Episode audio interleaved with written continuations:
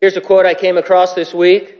Because the Bible is the only book which gives us an accurate forecast of the future, we must turn to its pages in order that we may be delivered from inexcusable ignorance and be prepared as God unfolds his prophetic program. We reserve a few minutes each week to talk about current trends that you'd expect from reading Bible prophecy. We are futurists. That means we interpret unfulfilled prophetic passages as yet future events that will happen literally, physically, and globally. Biometrics, artificial intelligence, cashless commerce, the manipulation of human DNA, global government, the exponential growth of human knowledge, one world religion, and the rebirth of national Israel are all end times developments the Bible predicts, and they are all increasingly trending in the news. The Bible predicts mankind's future during a seven year period called the Great Tribulation. A world leader will rise, Citizens under his rule will not be able to buy or sell unless they agree to worship him.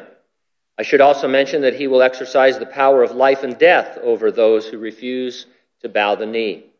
Control over buying and selling involves control over pretty much everything. If the government wants to restrict your movements, they will. If they want to track you, they will. You get the idea. Now, we're experiencing on a small scale what this kind of control will be full scale in the future. The vaccine mandates, whether you are for them or against them, are a means of control. Your freedom of movement, your freedom of speech, and your ability to work have all been impacted by these mandates. I read an article titled, Germany Locks Down Unvaccinated People. Here are some excerpts from that article. Germany is following Austria's example in locking down unvaccinated people.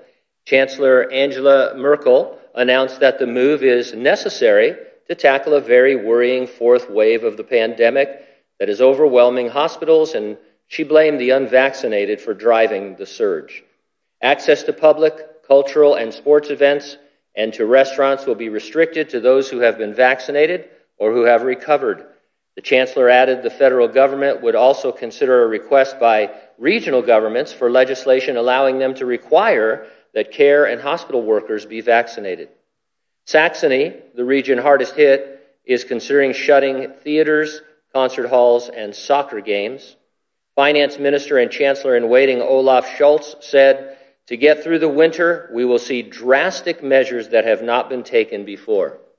The Czech Republic has already followed Austria's lead by banning unjabbed people, that's what they call it, from access to public events, bars, and restaurants. Slovakia is also considering imposing a similar measure, which would see unvaccinated people banned from non essential stores, shopping malls, gyms, pools, hotels, and mass public gatherings for at least three weeks. Earlier this week, Belgium made face masks compulsory and introduced working from home instructions. The Prime Minister of Greece announced additional restrictions for the country's unvaccinated population. Access to more indoor spaces will be limited to the vaccinated, he said during a televised address. Proof of a negative test will no longer be sufficient for unvaccinated people to enter cinemas, theaters, museums, and gymnasiums, he said. The new restrictions broadened those imposed in mid September, which barred the unvaccinated from the indoor areas of cafes and restaurants. Another article was titled Bank of America initiates pilot program separating vaccinated from unvaccinated employees. Here's a little bit from that article. A source has disclosed a pilot program beginning November 18 that plans to separate vaccinated from unvaccinated employees at an administration building in Jacksonville, Florida. Those who haven't disclosed their vaccine, uh, vaccinated status or have disclosed their status as unvaccinated can only return to work on a separate floor. The unvaccinated will be stripped of their access and given only one floor to work on with offices and a restroom, but they can't go anywhere else, the source said. Essentially, they're discriminating. So I'm not commenting on the mandates. I'm pointing out that they resemble what the Bible predicts for the reign of the Antichrist. Now, some people might think that's a leap, but, uh, you know, it, it's really the same thing in terms of buying and selling, restricting your movements, telling you where you can go and where you can't go. Uh, only in this case, uh, it's because of a pandemic and not because some crazy person wants you to worship him. Uh, but you can see just how quickly this could happen in the Great Tribulation. It's the kind of thing we expect as a futurist reading the Bible.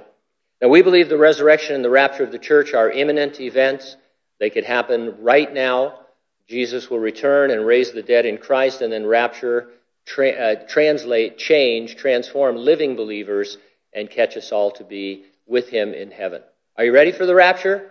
If not, get ready, stay ready, keep looking up. Ready or not, Jesus is coming. Tchau.